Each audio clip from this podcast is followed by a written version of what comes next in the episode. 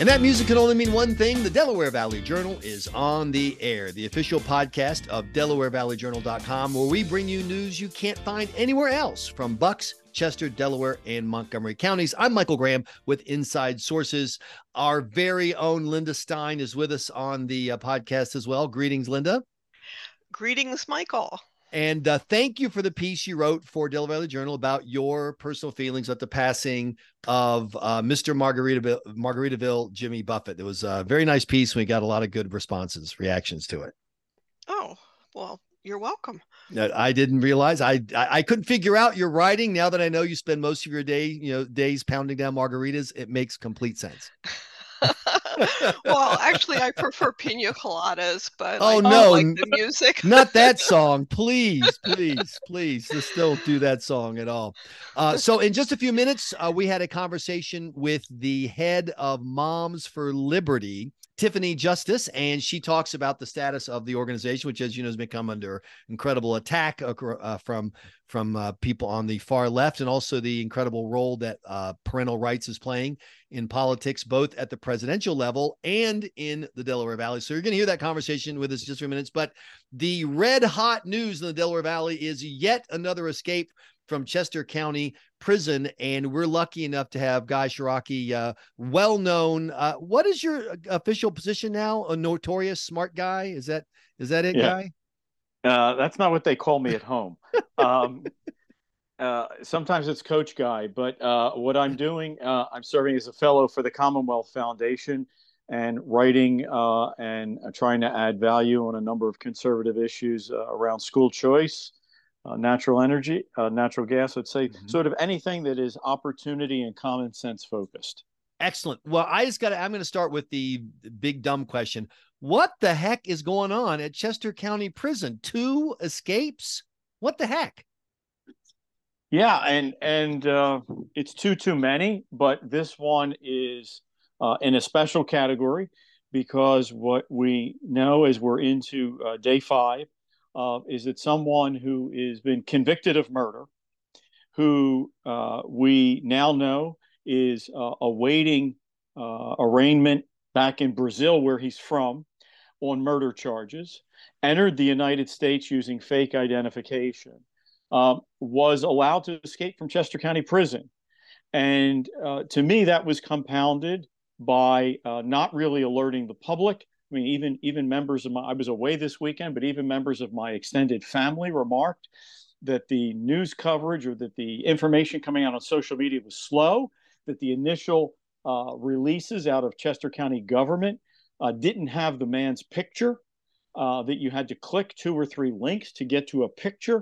The information was forthcoming. So we now have uh, a worst of all our fears, and that is an escaped convicted murderer is out and running around southern Chester County.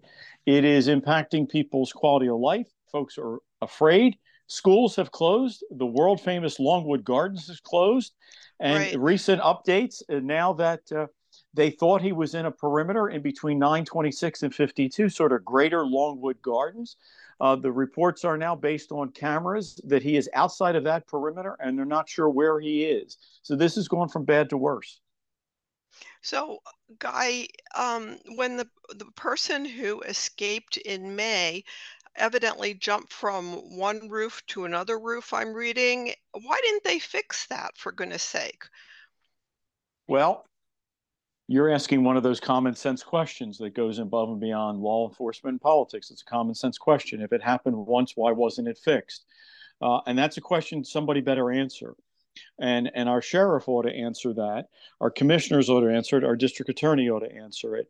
Um, but our sheriff and our district attorney are busy running for county judge, hoping people will vote for them because of their party label. Um, look, it's Linda, you asked a common sense question, and we deserve an answer to it. Uh, we deserve an answer as why, uh, as, as I've explained to other folks, um, you know, as my background as a prosecutor, county prisons serve two purposes. They are where people are sentenced to serve their sentence if it's for five years or less. These are t- typically car thieves, con artists, welfare fraud, um, not, not usually physically harmful, violent. violent people go there as a holding cell, so they're being sent to a more secure prison.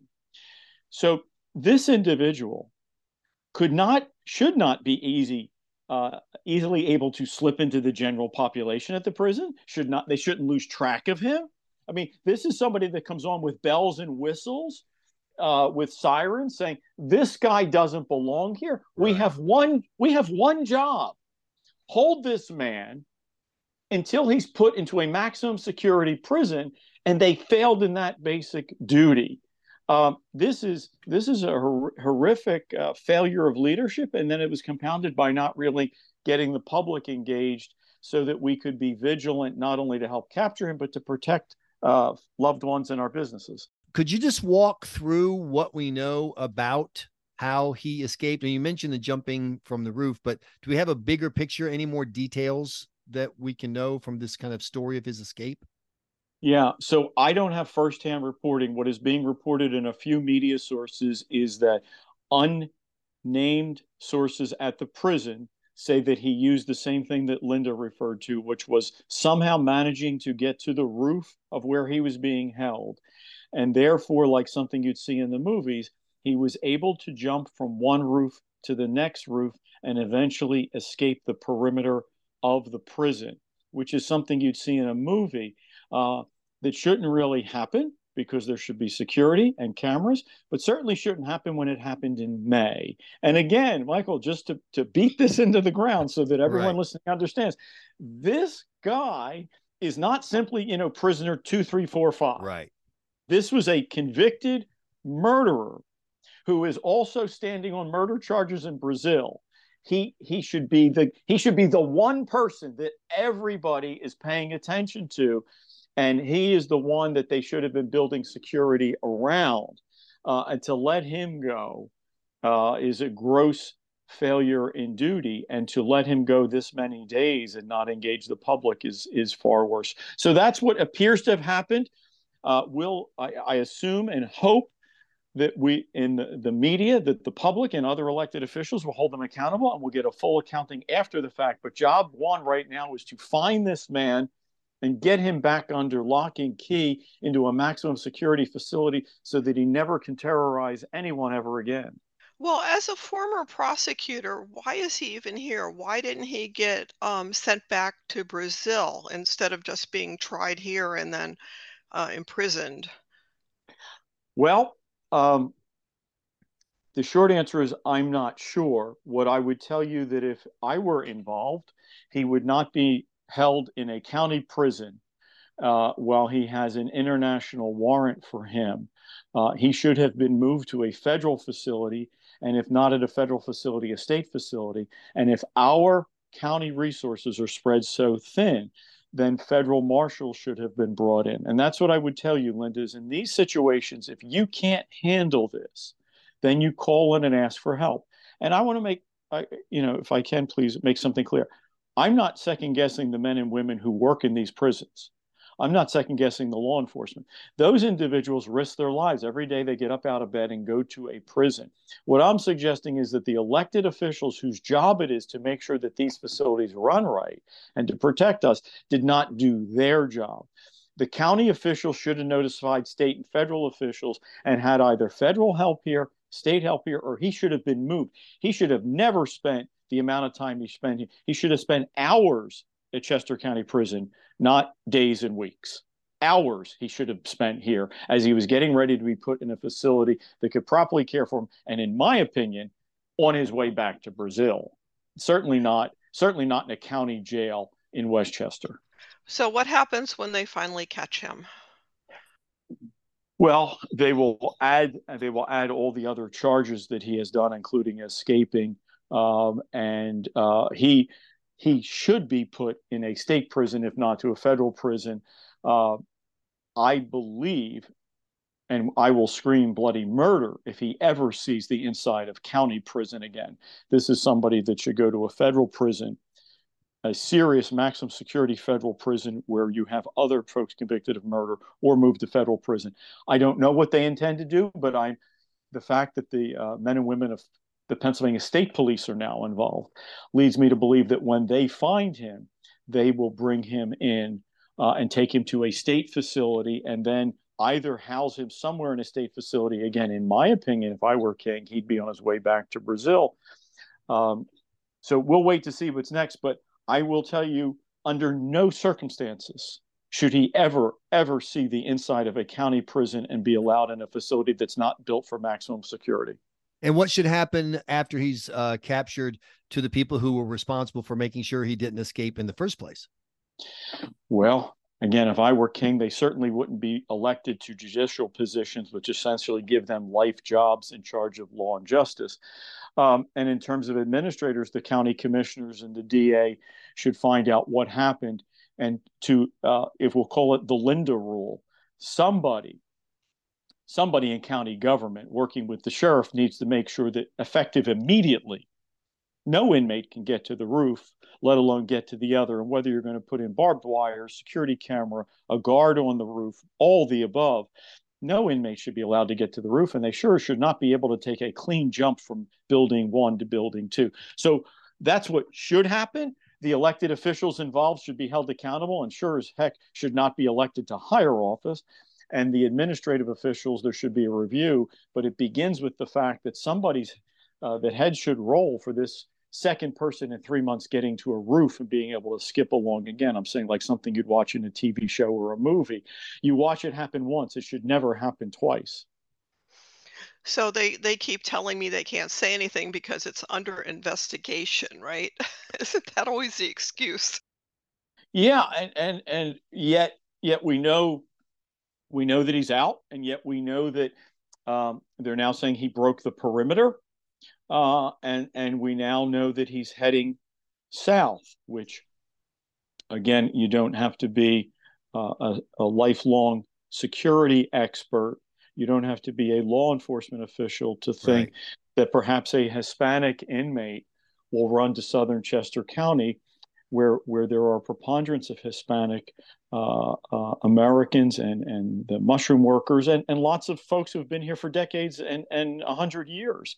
Uh, you know, it, it, he's going to a community where he hopes to blend in and buy time uh, until he makes his next move. I just hope and pray that in doing this, this is somebody who we know has murdered at least once, probably twice, perhaps right. more. Uh, he's he's hungry. He's going to be hot, lonely. He's going to need clothes. He's going to need money for transportation. He's going to need to get out of here. That's why two school districts closed their schools. Longwood Garden closed. Portions of Westchester University campus closed. This is a serious, serious issue. Um, and um, not the to fact mention, of the fa- yeah. oh, not to mention yeah. people's homes were burglarized. Right, because he's doing, he's doing, again, there are folks who are far more expert than me. Uh, but but again, common sense would tell us he wants to change his appearance. He needs clothes. He needs food. He's looking for money. He's looking for a bicycle. He's looking for a car. He's looking for ways to change his appearance. He's looking to, you know, find food that he can carry with him. He, uh, he's looking, you know, for a path. And and and and again, I mean, folks are, you know, this is this is a hardened criminal. He understands the sun rises right. in the east and the sets in the west. He knows where south is. He knows where he's going. And uh, This this is a problem, uh, and, and I hope and pray that the law enforcement officials are now a step ahead of him and know, look, there's a lot of technology now. We have Ring cameras, and A T M machines have cameras, and some of uh, some highways have cameras. But right. uh, this is now an all hands on deck, because we can't have uh, innocent children locked out of school. We can't have families living in terror. We can't have businesses shut down. Uh, so job one is find him. And job two is hold people accountable and make sure that this never, ever happens again. And the processes are put in place. This is why, this is why there are those of us that say sealing our border and knowing who's coming in and coming out matters. This is why people say that law enforcement matters. Criminal justice is not about defunding police and talking about all sorts of feel-good issues. There are criminals out there who seek to do innocent people harm. As taxpayers, as citizens, we want to empower those people who've dedicated their lives in law enforcement to have the tools and the equipment to protect themselves and to protect us. Right. This isn't a game. This isn't a college course. This isn't a coffee house discussion. This is a murderer who should never be allowed around private citizens. And he has been. Job one is find him, and job two is make sure he gets put away. And then job three, that this never, ever happens again. Guy Ciarrocchi, thanks so much for joining us here on the Delaware Valley Journal podcast. We appreciate your time. Thanks for the opportunity to share it, and hopefully we'll have a good news story very soon. We are delighted to have at the Delaware Valley Journal podcast, Tiffany Justice, one of the co-founders of the Moms for Liberty organization. Tiffany, welcome. Thanks for having me. I really appreciate it, Michael. Well, Tiffany, obviously the first question I have to ask is, how long have you been running this hate group? And how many children do you think you've killed this week? Because I'm just oh reading the goodness. news coverage of Moms for Liberty. I, I assume everything I read, you know, in the New York Times and on the web is true. Right. Everything the New York Times prints is true. We'll just start with that, right? Um, no. So I have kept successfully all of my own four children alive this week. Wow. And for the past eighteen years. Yes. So so that's going well for me personally. And, you know, we've got one hundred twenty thousand members across the country, moms and dads, community members that are really concerned uh, about the educational failure that they're seeing in our public schools, and also the overreach that we're seeing by the government. We have government schools. That's just the reality of the situation. And parents are saying, wait a second, you're having behind closed doors, private conversations with our children? No, absolutely not. And so, you know, we're pushing back, uh, getting a lot of flack for pushing back, but that's how you know you're over the target, and, and just really trying to understand why parental rights are such a threat to so many people in America right now. Well, there's been this ongoing debate nationwide. You see it in the newspapers all the time about parental rights and how far is too far and whether parents can be trusted. And one of the issues again and again was uh, the idea that parents are too dangerous to be allowed to know if their child goes to school and say, uh, decides they're, uh, you know, going to change genders or they want to experiment with cross-dressing, that parents aren't allowed to know. And you know, I saw a story where up in New Hampshire, the chairman of the state Democratic Party said that if parents are allowed to know what their kids are doing at school, and these are his direct words, they will beat their kids to death. Yeah, it's absolutely ridiculous. I mean, the idea that we're going to make laws for uh, parents or people who are breaking the law, it's just ridiculous. The idea that we wouldn't know and understand that the majority of parents are um, healthy and safe and, and sane and, and putting their children first. And, you know, family is the foundation of America. Um, and so we are going to reject all of that nonsense about any idea that we wouldn't love and accept our children unconditionally. This is twenty twenty-three. Um, and, and we have a, a very diverse membership of Moms for Liberty. Mm-hmm. We have gay chapter chairs, we have gay members, we have members with gay children. And so this idea that somehow any uh, member of Moms for Liberty, or really parents in general across the mm-hmm. United States, are rejecting their children because of sexual orientation um, is, is crazy. Uh, but here's the thing, Michael, my children do not need a sexual spirit guide at school. At no point does any adult need to have any conversation with my My child about their sexual orientation or any type mm. of mental distress they're dealing with. And if they are having a conversation about mental distress, I expect as a parent, as I think the majority of Americans mm. expect, that we will be brought in on that conversation to help them. No one is going to advocate for and love their child like a parent is. So my background is political flackery. I I used to run campaigns and I did talk radio, so I'm all about the political conversation. And I've seen a lot of weird things in my life, but I've never seen a political party seize upon the idea of attacking a such a large group of voters as parents. I don't get how this is a political win.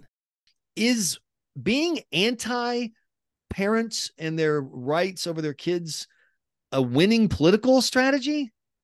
I guess we're going to find out, aren't we? I mean, I continue to wait. I continue to, to wait to see who, uh, uh, who as a Democrat, a prominent de- Democrat in the United States, is going to step up and speak out. You've seen right. some Democrats in other places, Georgia, North Carolina, uh, switching parties. Mm. Uh, there was a, a woman in Georgia, a representative, who said, you know, I really believe in school choice, and I do not understand why the Democrat Party is not uh, supporting school choice and giving parents the option to be able to choose the best right. education for their child. In North Carolina, we recently had uh, uh, we uh, the, the legislature overrode three uh, vetoes by the governor. One was a parent's bill of rights, and that was also helped by a Democrat who actually switched parties. But the thing is this, people shouldn't have to switch parties in order to support parental rights. And I think it's only a matter of time before Democrats start realizing and waking up that they're going to lose votes and support if they don't support parents. And so, you know, I, I guess we'll see in twenty twenty-four so, uh, where the chips fall. So you're you're very good at communicating the ideas, the the the the principles, you know, the things that you want to see legislatively, uh, protecting parents' rights, et cetera. But I just want to ask you, as a person, I, it's it it's got to be disturbing to have people look at you and say, you want to get kids killed. I think, for example, about the debate over police, and you can argue about what the right level of policing is and should there be more or less restrictions and, you know, qualified immunity. And, and you and I, and people like us, you know, we have political debates all the time. But to conclude it with, well, if you disagree with me on police, you want people murdered, you want citizens gunned down, and then, well, you would sound like an idiot. And yet that is precisely I, to, this week in the national debate over parents, parents' rights, there were national figures saying parents are just too dangerous. If they out their kids at the school, the parents will kill them. How does it make you feel as a person that people think you're you're on the side of getting kids hurt and killed? As a as a woman and a mom uh, of a daughter, what I'm seeing happen regarding gender ideology and the social contagion of gender dysphoria is, is really one of the most dangerous and disturbing things I've ever seen in my entire life. We have uh, girls uh, that don't want to grow up to be women, uh, that are cutting off healthy body parts and making decisions that will affect their ability to have children and to live a, a long, healthy life. And they're doing this in service of um, an ideology uh, and a hope that somehow by trying to change their biological sex, which we all know is an impossibility, um, that they'll somehow find happiness. And schools are supporting this. So, you know, people can say a lot of different things about me, and they do, um, but we're going to stand in the truth of the fact that there are men and there are women, and that children cannot consent to puberty blockers. They should not be making long-term decisions uh, about uh, their ability to have children and other things. And so, you know, that's the dangerous thing, I think, that I'm seeing happening. And and the idea that parents getting involved and, and being involved in their children's lives is dangerous is just absurdity. Um, so I think we just live in this weird time where up is down and left is right. And uh, moms and dads across the country are really just rallying around common sense. And, and I think we're a threat, Michael, because of the fact that we're bringing people together across party lines, across religious lines, across racial lines. Um, this is a movement, this parental rights movement uh, that uh, really really does take the power away from the establishment and puts it back into the hands of the people. Uh, so I say, uh, we the parents, twenty twenty-four, uh, we are going to stand up for our rights. There's a story in the suburbs of Philadelphia where uh, uh, Republicans won school board races, thanks in part to Moms for Liberty help. And they put in a policy that says, look, if you're if there's this book in the school library you're concerned about, it will go through a review process. And if it's not age appropriate, we can remove it. And so, you know, you know, the books that are on the short list, uh, Gender Queer and This Book is Gay, whatever, which, but just for people who don't know, they have uh, uh, images of actual sexual sex acts. I mean, graphic portrayals. So a uh, group that supports this effort sent out a mailer, and on the outside of the envelope, it says warning, you know, graphic material inside, and everything inside was actually from a book in a public school library. And the people who are angry are the people who want the books in the library. Right. Who say, stop sending this to parents. We don't want you. Right. This is outrageous that you would send what we are trying to get into your middle school library, that you're mailing it to us. This is offensive. And so I just, I mean, how do you, how do you win a fight? Or, or I should say, in your case, how do you lose a fight like that? I think it's the height of hypocrisy. Here's what gives me hope. Uh, right now in Canada, three provinces are, are currently talking about putting policies in place that uh, a parent would be notified uh, if their child wishes to change their uh, their pronouns or their name at school. That's Canada, where unanimously all the members of parliament voted uh, just a few years ago to consider it, it conversion therapy if parents didn't affirm uh, their wish for their child to try right. to change their their gender. So um, that's giving me hope. What I think is going to happen is we are at the height of hypocrisy here, and the tide is going to turn really, really quickly. Once more Americans become aware of these books and they see them. That's why they're so mad, by the way. They don't want people to actually see the content, because if they can keep it fuzzy, then they can continue to lie about it. But once Americans see it, Once the average person opens up that mail and says, oh my gosh, I didn't realize that's what the books were that were in the library. I didn't realize that's what my tax right. dollars were going to, you know, the tide's going to turn fast. And so that's my prediction. And um, I think we're on the right side of this issue. I know we are. And um, their hypocrisy only continues to show the, me. The uh, last that. question is, with a presidential election coming up, there, you know, obviously the candidates are talking about uh, this issue. Uh, uh, Nikki Haley referenced it on stage during the debate. There are a lot of candidates. Uh, Senator Tim Scott just released a statement uh, on the kind of his plans on this. What would you want a president of the United States to do about this? Or is this really the ultimate local school district, state level district uh, uh, issue?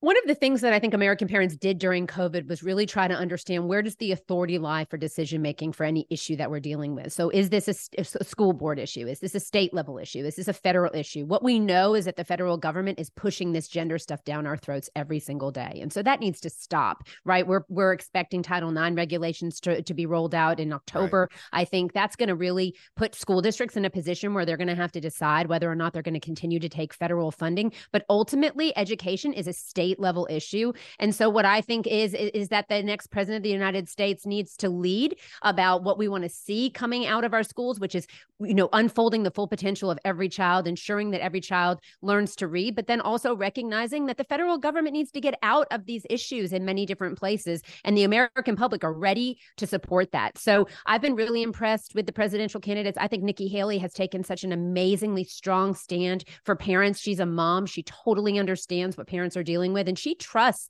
the American people to raise their children, and we appreciate that. And thank you so much, Tiffany Justice, for your time, co-founder of Moms for Liberty. We really appreciate it here on the podcast. Thanks for having me. I really appreciate it, Michael. Thanks so much for listening to this edition of the Delaware Valley Journal on the Air. If you enjoyed the podcast, please share it with your friends, post it on social media, and if you haven't, sign up for our twice-a-week newsletter so you don't miss any of the terrific content from Delaware Valley Journal dot com. Thanks again. I'm your host, Michael Graham.